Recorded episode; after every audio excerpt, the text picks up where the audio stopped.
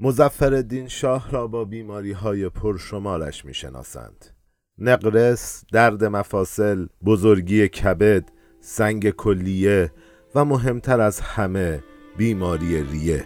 بیماری هایی که رهایش نکردند تا آخرین شاهی شود که در خاک ایران جان داد.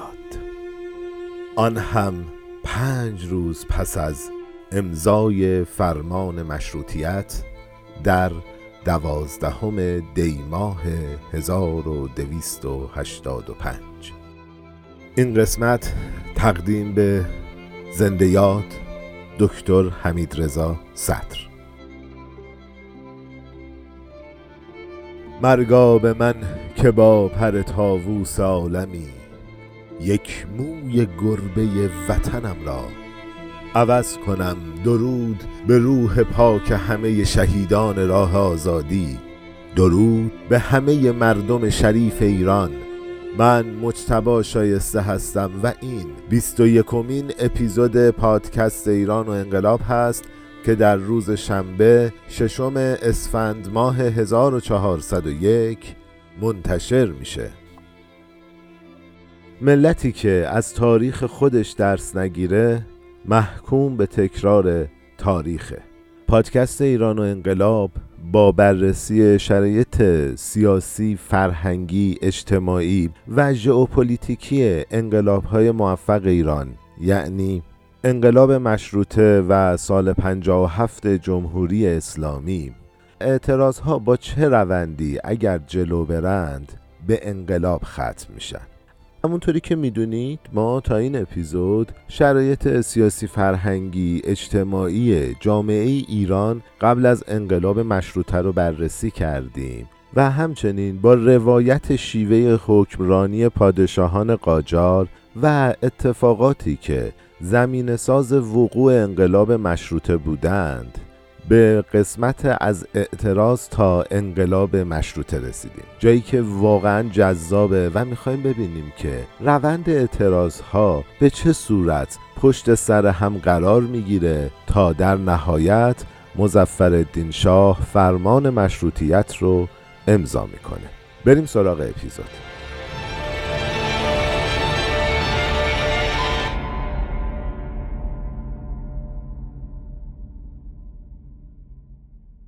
خب همونطور که می‌دونید ما توی اپیزود قبلی اومدیم یه بیوگرافی کلی رو از مزفر شاه روایت کردیم.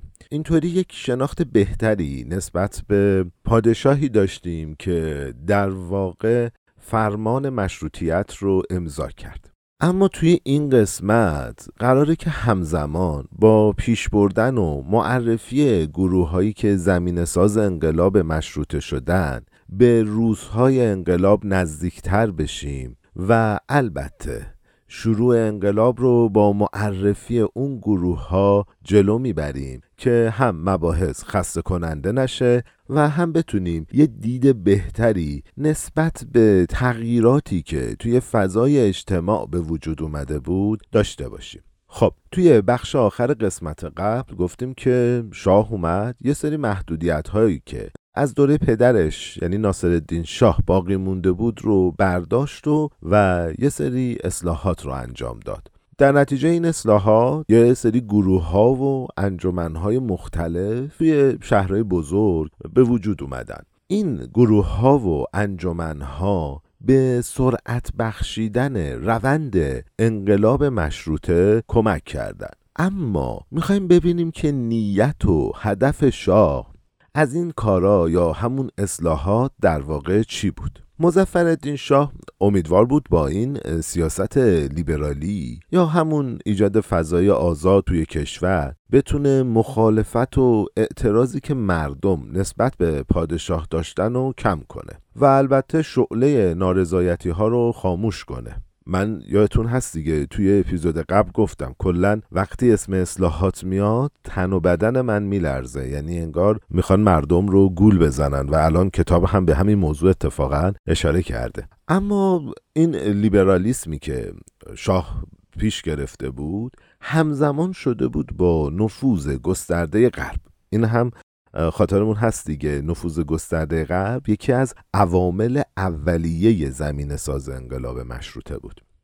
خلاصه این لیبرالیسم در کنار این نفوذ گسترده غرب اعتراضات رو کمتر که نکرد مردم و گروه های مختلف رو تشویق کرد. تا بیان با تشکیل سازمان های نیمه مخفی هدف های انقلابی خودشون رو جلو ببرن و مخالفت هاشون رو با شکل جدیدی نشون بدن. از بین این سازمان ها پنج تا گروه نقش خیلی مهمی توی انقلاب مشروطه داشتن. این پنج تا گروه عبارتند از مرکز غیبی حزب اجتماعیون آمیون مجمع آدمیت کمیته انقلابی و انجمن مخفی.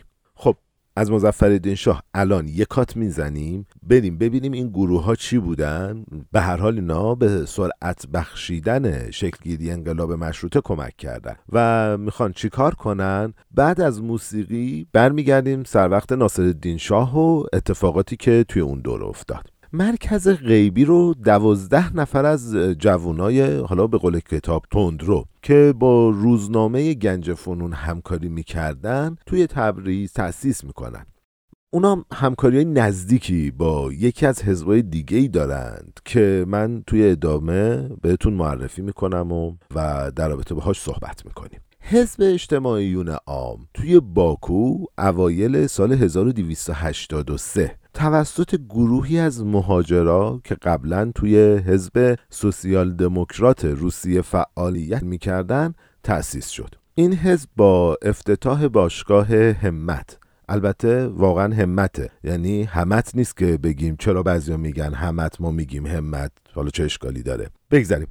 این حزب با افتتاح باشگاه همت برای چیزی حدود 100 هزار کارگر مهاجر ایرانی که اکثرشون هم اهل آذربایجان بودن آذربایجان ایران منظورمه و توی حوزه نفت باکو کار می‌کردن فعالیتش رو شروع می‌کنه. رهبر این حزب نریمان نریمانوف یه معلم آذربایجانی بود که بعدها تونست به ریاست جمهوری سوسیالیستی آذربایجان شوروی برسه. اما نکته ای که این حزب رو خیلی متمایز می‌کنه اینه که تقریبا همه بنیانگذارای این گروه از روشنفکرای آذربایجان ایران بودن و هدفی که براش تلاش می‌کردن یه موضوعی مثل حق تشکل و اعتصاب برای کارگرا هشت ساعت کار روزانه حقوق بازنشستگی توزیع زمین بین کسایی که روی زمین ها کار می‌کردن تهیه مسکن برای افراد بدون خانه مدارس رایگان آزادی بیان و مدارا با همه مذاهب مورد قبول شریعت بود و اینم باید بگیم که گروه مرکز غیبی که رابطه نزدیکی با این گروه داشت مانیفست و برنامه این حزب رو توی ایران رواج داد. یعنی مرکز غیبی با این حزب یعنی اجتماعیون عام تحت تاثیر سوسیالیسم انقلابی مارکسیسم روسی بودند اما مجمع آدمیت توی تهران الگوی فکری خودش رو از اومانیسم لیبرال آگوست کنت الهام گرفته بود.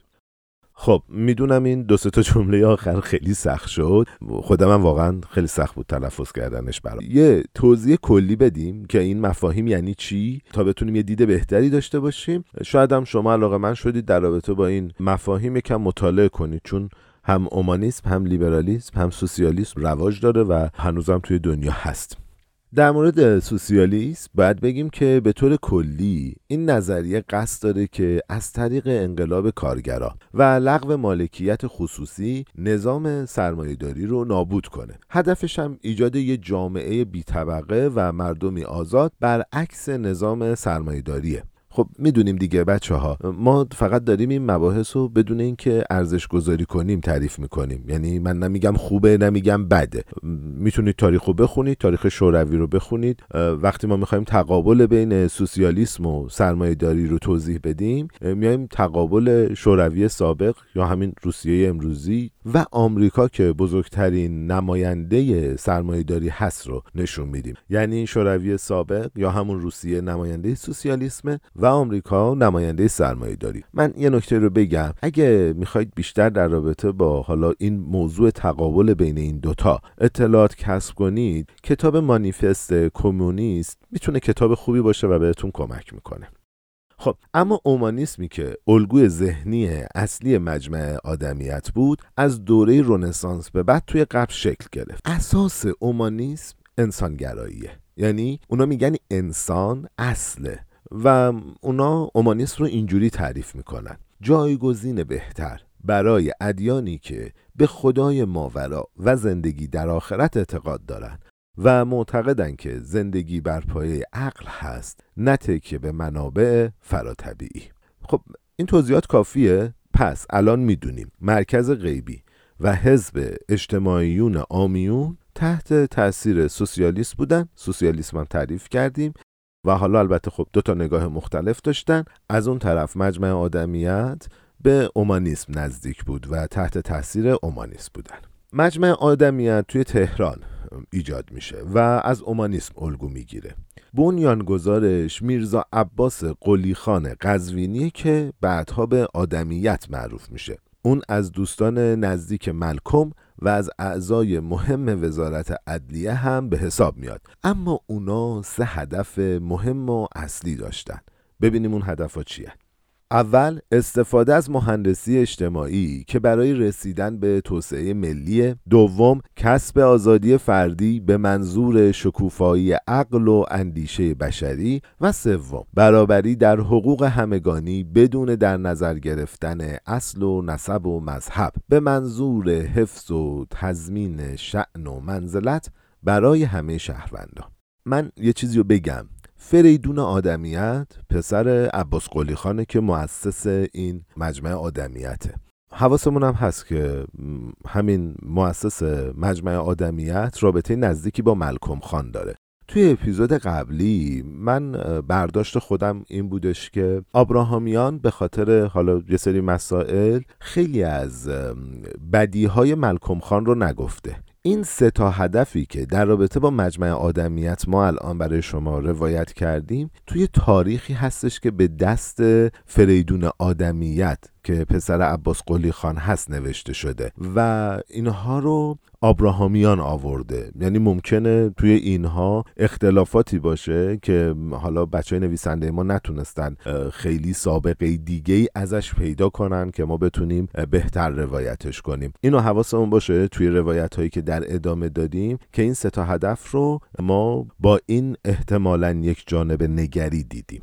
توی سوگنامه پنهانی که مجمع آدمیت داشته اونا میگن که برابر بودن توی حقوق و وظایف تنها پایه روابط بشری هستش و برابری و مساواته که وحدت و منافع ملی رو مستحکم و پایدار می‌کنه. اما اعضای تشکیل دهنده این گروه بیشتر دولت مردان عالی رتبه بودند تا شاهزادگان. چون درخواست و اهدافی که این حزب دنبال می‌کرد معمولا با منافع شاهزاده ها و اون درباری ها خیلی تعارض داشت. اینکه یه درخواست حقوقی برابر برای کارکنان دولتی خسته از امتیازات موروسی داشته باشیم نشون از این داره که یه تعارض خیلی زیادی بین شاهزاده ها و درباریون با دولت مردان عالی رتبه وجود داره.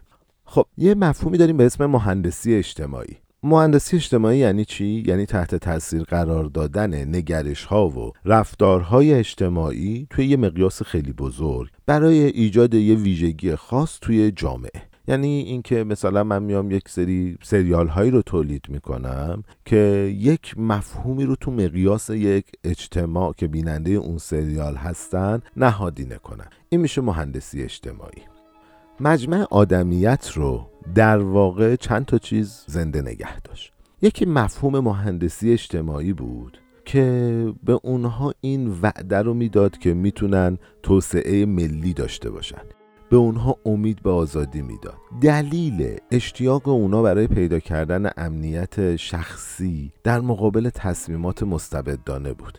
از طرف دیگه رازداری که مجمع آدمیت سر مانیفست و مرامنامهشون داشتن اونها رو در برابر توده های مذهبی حفظ می‌کرد. این داستان توده های مذهبی جالبه تو همین اپیزود بهش می‌رسیم.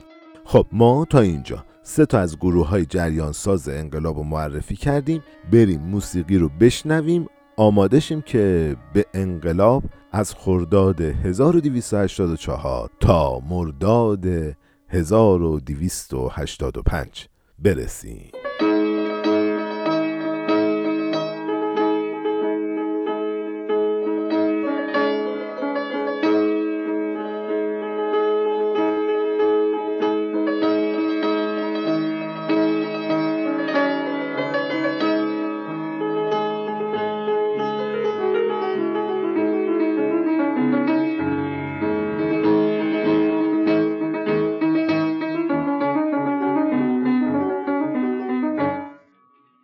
مهمترین ضربه ای که محرک اصلی انقلاب بود اوایل سال 1284 در نتیجه یه بحران اقتصادی وارد شد. بچه این قسمت ها برای من خیلی جذاب بود.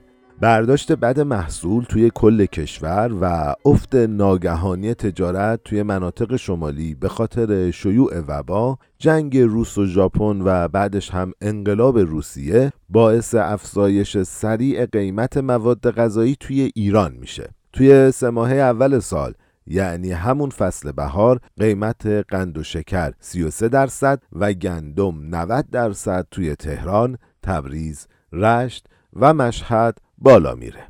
البته خیلی عجیب نیست. ما اینجا داریم که توی سه چهار روز یهو سی درصد قیمت یه محصول بالا میره تو ماه یهو صد درصد بالا میره. حالا بگذریم. علاوه بر بالا رفتن عجیب و غریب قیمت مواد غذایی اصلی درآمد دولت از گمرکات هم خیلی کاهش پیدا کرد و دولت تعرفه های وضع شده بر تجار داخلی رو افزایش داد. وام هایی را هم که از افراد داخل کشور گرفته بود تعلیق کرد و پس نداد. این بحران باعث به وجود اومدن سه تا اعتراض عمومی میشه که هر کدوم شدیدتر از قبلی بود. و سرانجام توی مرداد 1285 یا آگوست 1906 ما از این اعتراض ها به انقلاب مشروطه می‌رسیم. حالا بریم و داستان اولین اعتراض رو با هم بررسی کنیم. شاید باورتون نشه که اولین اعتراض یه راهپیمایی خیلی آروم و مسالمت آمیز توی عزاداری ماه محرم بود. دیویس نفر از مغازه دارا و وام دهندگان اومدن گفتن که آقا مسئول گمرکات همون آدم بلژیکیه که توی قسمت قبلی در رابطه باش صحبت کردیم باید از بشه. و یادتونه که گفتیم این آدم بلژیکیه به خاطر نفوذ روسیه و برای اینکه کشورهای غربی مطمئن بشن که پادشاه وامهاش رو پرداخت می‌کنه به عنوان سرپرست گمرکات ایران منصوب میشه. مغازه دارا و کسایی که به حکومت وام داده بودن توی محرم اون سال درخواست پس دادن وام ها و برکناری اون شخص رو از منصب خودش داشتن. اما خب چون توی اون راهپیمایی هیچ جوابی نمی‌گیرن و اون گرد همایی هیچ فایده ای براشون نداشت مغازه ها رو بستن و با توضیح عکس موسیو همون آدم بلژیکیه که داشت با لباس روحانیت میرخسید سعی کردن احساسات مذهبی مردم رو برانگیخته کنن و در نهایت به رهبری یکی از شال فروش های معتبر بازار به سمت حرم عبدالعظیم راه افتادن. خب من دو تا نکته بگم یه خورده خارج از پادکسته. واقعا من تحت تاثیر قرار گرفتم. ما الان یه عکسی رو فتوشاپ می‌کنیم توی فضایی که تکنولوژی به یه حدی رسیده که حالا ما deep fake داریم و مثلا صدا گذاری می‌کنن روی تصویر آدم ها هنوزم که هنوز ما متوجه میشیم که تقلب وجود داره عکس فتوشاپه من واقعا اون آدمی که این ایده رو داشت ستایش می‌کنم. که نمی‌دونم بدون فتوشاپ چجوری یه عکس از این آدم در میاره که داره با لباس روحانیت میرخصه نکته دوم که مهمتره احساسات مردم مذهبی رو برانگیخته می‌کنند.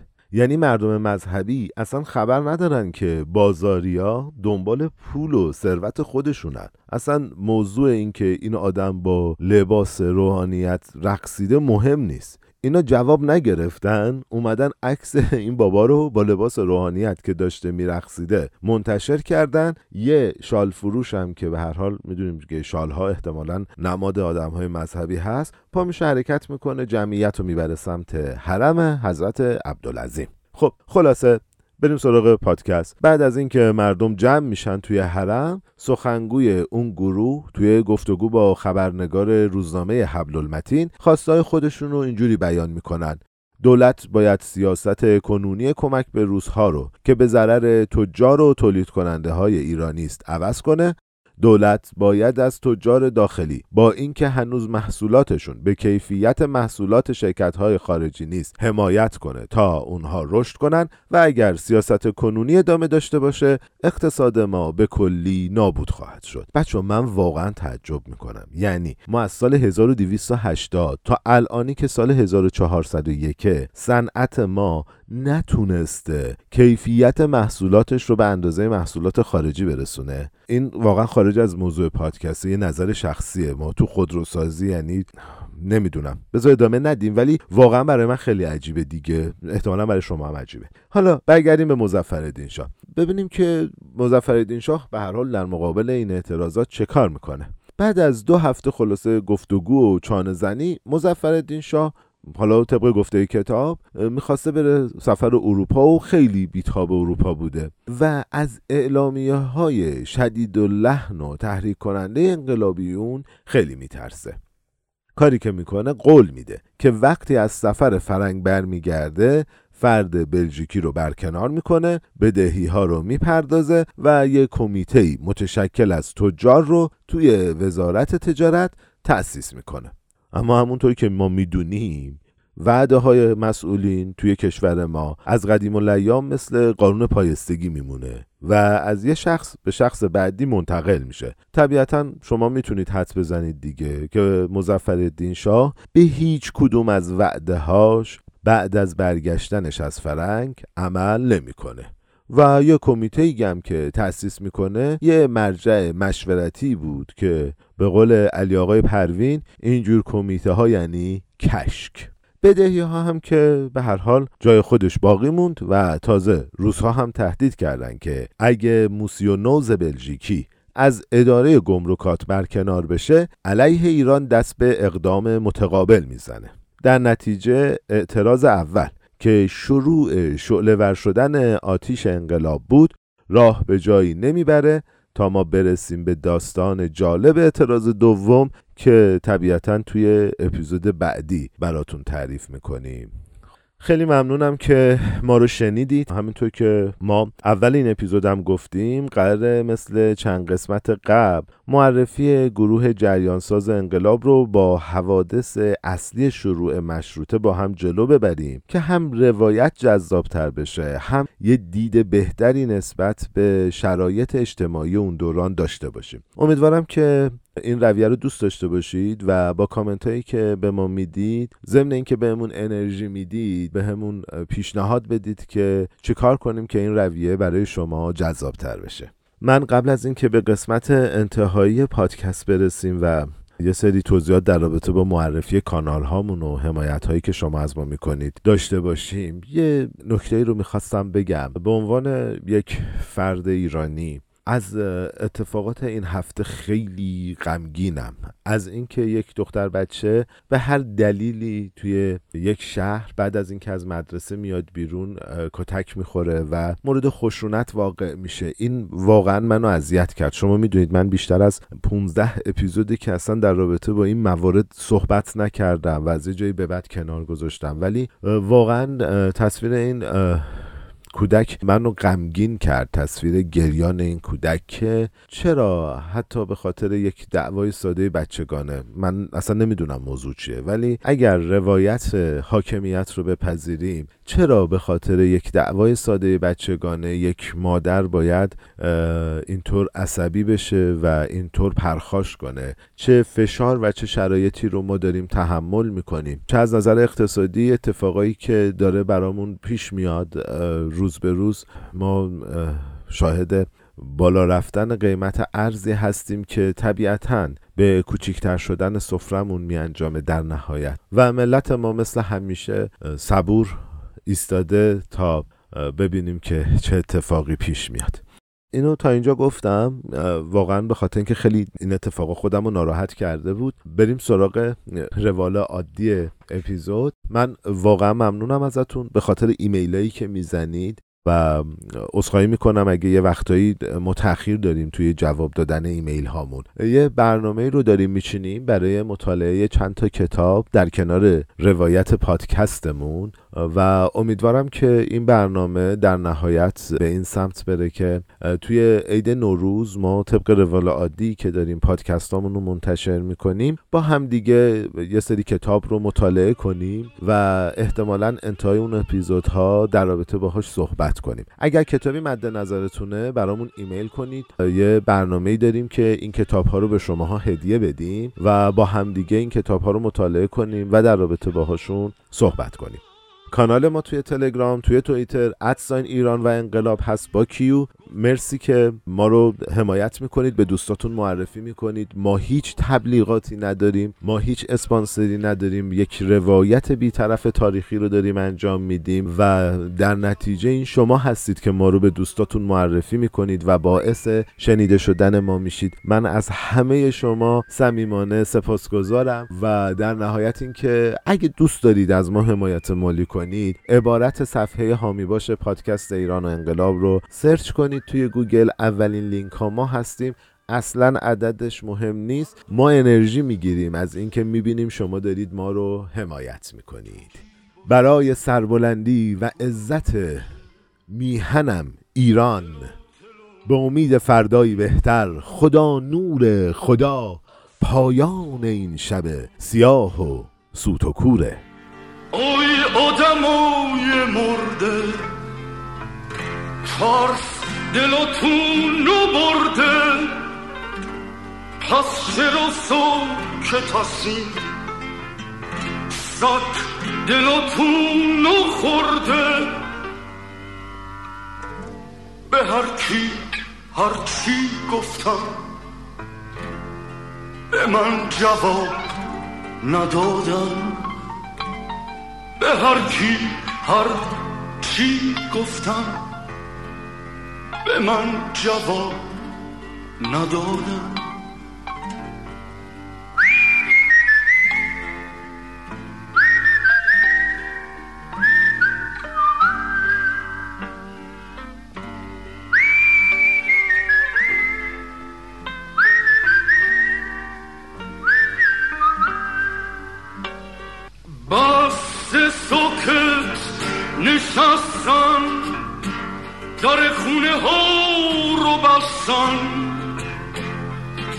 همه دل بریدم.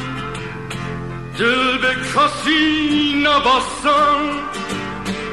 یالا پسین به جنگی با این روزای ننگی چه فایده داره اینجا؟ حتی نشه بخندی